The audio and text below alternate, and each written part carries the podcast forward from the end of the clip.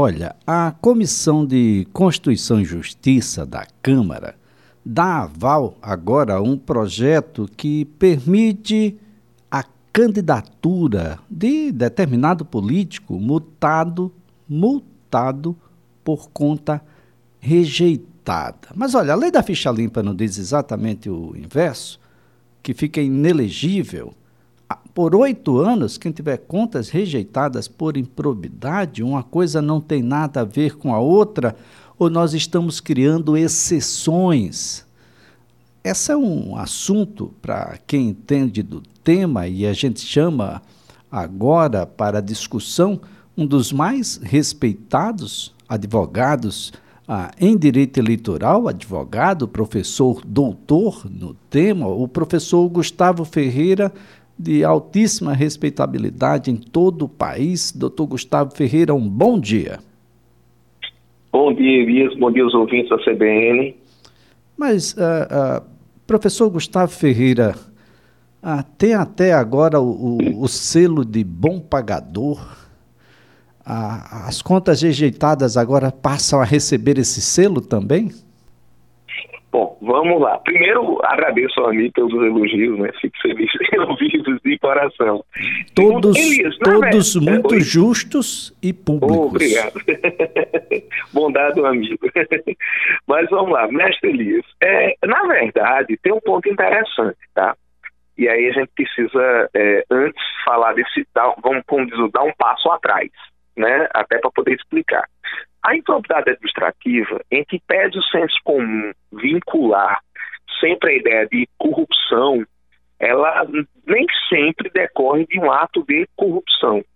Ela pode decorrer do não cumprimento dos princípios da administração pública previstos na Constituição.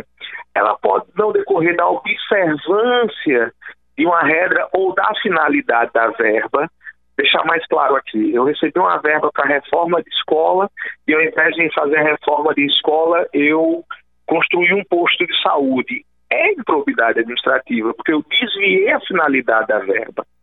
Né? Então, assim, a ideia de improbidade ela é, um, é, é bem mais ampla do que tão somente a questão de corrupção.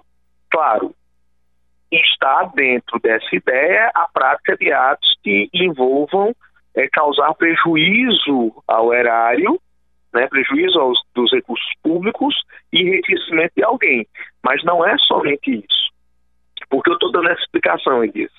Porque quando a gente vai para a regra que está na lei é, complementar 64, né, alterada pela lei da ficha limpa, que é a lei complementar 135, ela expressamente diz o seguinte: a rejeição de contas gerará a inelegibilidade por oito anos, quando aí começa, né?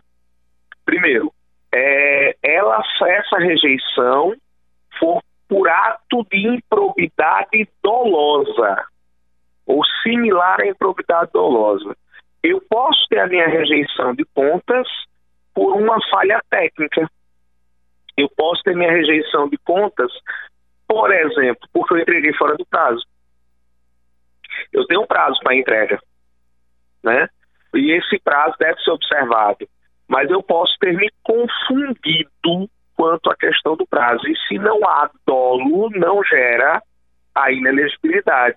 Aquele mesmo exemplo que eu dei do dinheiro que veio para a reforma de escola, eu interpretei errado, eu, eu gestor, né, imaginemos, o, o prefeito a prefeita da cidade interpretou errado, e ao invés de fazer a reforma da escola, construiu uma escola. Mas não houve o dolo. Dolo, perdão, né? Traduzindo jurídico português, né? dolo é intenção. Eu quis fazer aquilo de propósito, né?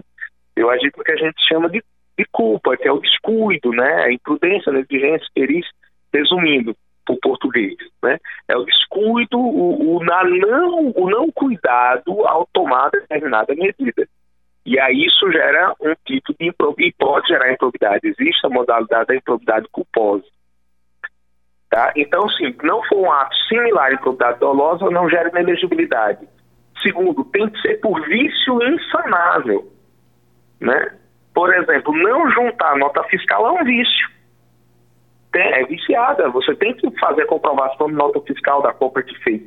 Mas eu posso sanar esse vício com recibo, com foto do material, com a filmagem comprovando que foi entregue o trator, que foram entregues as cestas básicas, que estão dentro do que foi contratado. É, eu faço, eu posso, então, a gente está falando de tese aqui, né, Elias? Fazer uma comprovação por outros meios para indicar que aquele produto, aquela mercadoria que eu adquiri, foi efetivamente recebida tá, pela, pelo município, pelo Estado, União, e houve a compra dela, ainda que eu não tenha nota fiscal. Então, torna-se o vício sanável. Se for sanável, também não gera inelegibilidade. Né?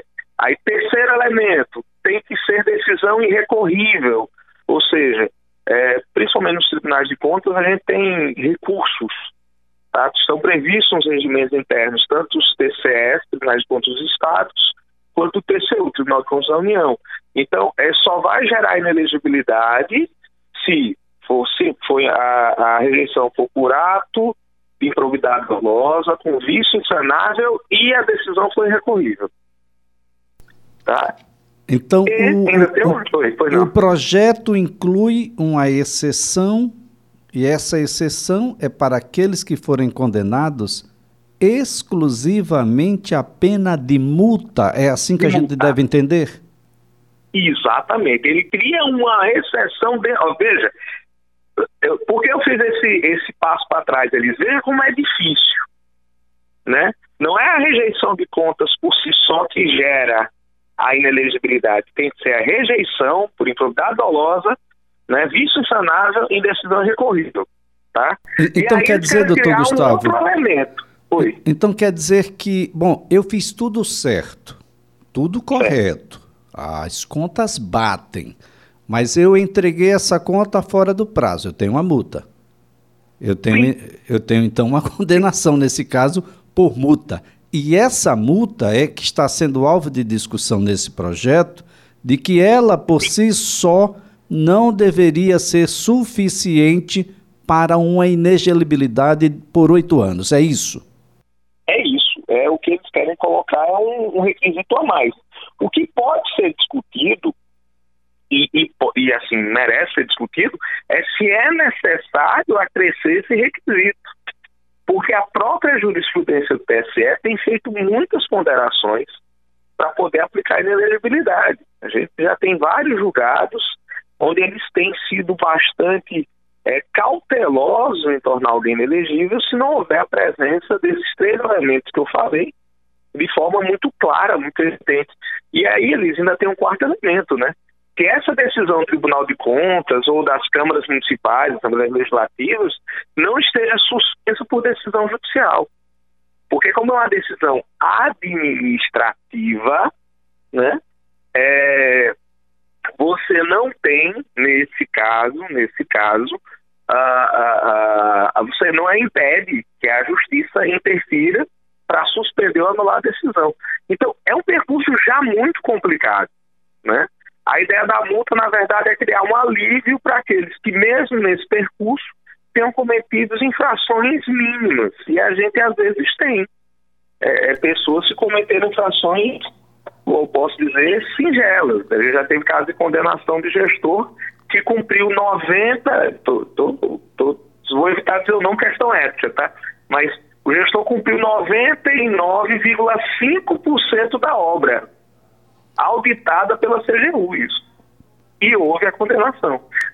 Então, são pequenas infrações que não causam Sim. dano ao erário, são infrações de caráter formal simples, mas que impõem uma limitação, e aí a, a, a preocupação, inclusive ao legislador originário, aqueles constituintes, quando da imposição de direitos fundamentais, como é o caso de direitos políticos. A gente já chegou a comentar aqui sobre decisões monocráticas de um só uhum. que afasta aquele que tem milhões de votos, por exemplo. Isso. É, é, é, algo que precisa ser, de uma certa forma, protegido, professor. Com toda certeza e com muito cuidado, né? É, Para evitar que haja dor de cabeça, né? é, você, o direito político é extremamente relevante. Né? É um dos direitos essenciais do fortalecimento da democracia. A retirada dele deve ser uma situação excepcional e efetivamente comprovada. O cuidado que deve se ter nesses casos é de não encontrar nessa é, ideia de uma manutenção do, do princípio, da garantia ah, de um direito fundamental, da, um, um, direito que a gente não pode abrir mão, a abrir a, a porteira, não é? E aí aquele processo que termina com enriquecimento ilícito, com danos ao erário, a, em função da, do próprio dano à lisura, a passe pela mesma porteira. É, é, é preciso que a gente tenha um determinado cuidado, porque a ideia é um pouco mais adiante, e a gente já discutiu isso aqui no CBN Maceió, Sim. é de que as contas, rejeitadas ou não, passem a não ter qualquer significado para o prosseguimento da vida política das pessoas. Exato. É, a, a, ideia realmente é, e aí a expressão se usou muito feliz, é, é separar o joio do trigo aplicar sim a elegibilidade de forma dura e rígida com aqueles que efetivamente mereçam ter a elegibilidade aplicada. E aqueles que não mereçam que possam ser candidatos. E sempre lembrando, né, Liz, que como várias vezes já, já falado aqui na CBN contigo, por mim e por outros colegas da área eleitoral. O, o primeiro juiz, na verdade, de todo gestor público não é a justiça, é o eleitor. né, a, a, a uma certa acomodação de achar que cabe à justiça definir quem é o bom ou mau candidato, quem é o bom ou mau gestor, quem pode ou não continuar é, no exercício do cargo. Mas isso é o excepcional. O ordinário é o eleitor, na hora de votar, fazer a melhor escolha. Né? Democracia é isso. Lembrar que a vedação não só de ser votado, a, a vedação, inclusive, na ocupação de cargos públicos. Sim, sim. Cargos em comissão, por exemplo também. Pode gerar uma série de problemas para a vida do cidadão, da cidadã. Então, é necessário ter um. Às vezes as pessoas reclamam muito da, da justiça eleitoral, mas é que ela sempre pondera né, a, a necessidade da prova cabal para gerar esse afastamento. Né? E aí, o que se quer fazer, na verdade, na Constituição de de Justiça é criar um critério objetivo para afastar em alguns, que normalmente a multa, a só a aplicação de multa, ela é mais um puxão de orelha que os tribunais dão. Tipo, oh, não faça isso mais não, né? repita, tome cuidado na próxima vez. Né? É, é mais essa finalidade, em regra. Lembrando que a multa vai estar presente em, em quase todas as condenações, Sim. não é, professor? Ah, mesmo quando se tem uma, uma condenação porque houve um dano ao erário, houve um enriquecimento indevido, junto vem uma multa, quase sempre, não é isso? Ou quase sempre, exatamente. E aí, mas e o projeto é bem específico, é somente nos casos de aplicação exclusiva de multa. O que já existe, só pegando um gancho, na própria legislação, na lei complementar, quando a gente fala de condutas vedadas. No caso de condutas vedadas, o texto é expresso que não gera inelegibilidade se houver a condenação tão somente em multa. Se a condenação for exclusiva em multa, o sujeito não fica, o candidato, a candidata não fica inelegível. Se for somente em multa, é o que está querendo aplicar aqui, né? É verdade. É, é uma condição bastante interessante de ser discutida.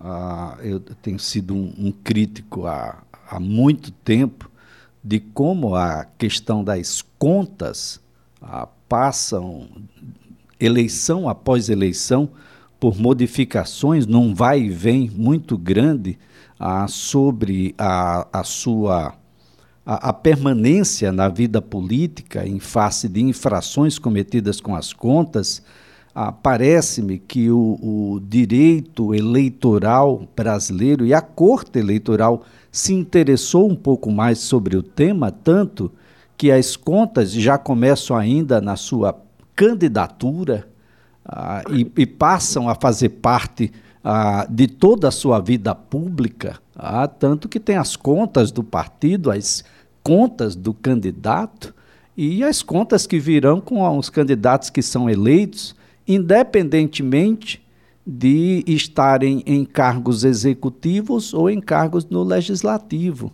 Ah, então, as contas elas passaram a ter um, um, peso tão grande que hoje a gente tem dificuldade de entender se, bom, eu, eu contrato primeiro o contador ou o advogado, professor? É, contrato os dois. contrato os dois, é fundamental. Um bom, um bom publicitário na área eleitoral, um bom contador e um bom advogado são fundamentais para toda e qualquer campanha eleitoral. E decisivos, né? Se você continua ou não candidato, se você continua Sim. ou não elegível. Então é bom estar com as contas em dias.